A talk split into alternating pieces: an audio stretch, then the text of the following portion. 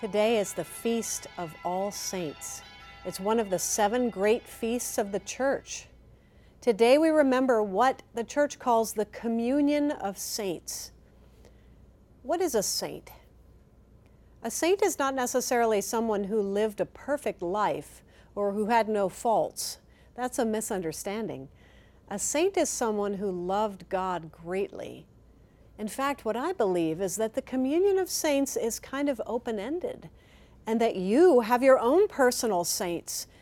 And they are those people that when you get to heaven, it wouldn't be heaven if they weren't there.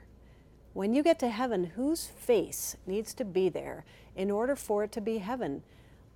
That person is your saint, and they may have had plenty of faults, but they draw you into love. And God is love, as it says in 1 John. Saints are those people who draw us into the heart of God.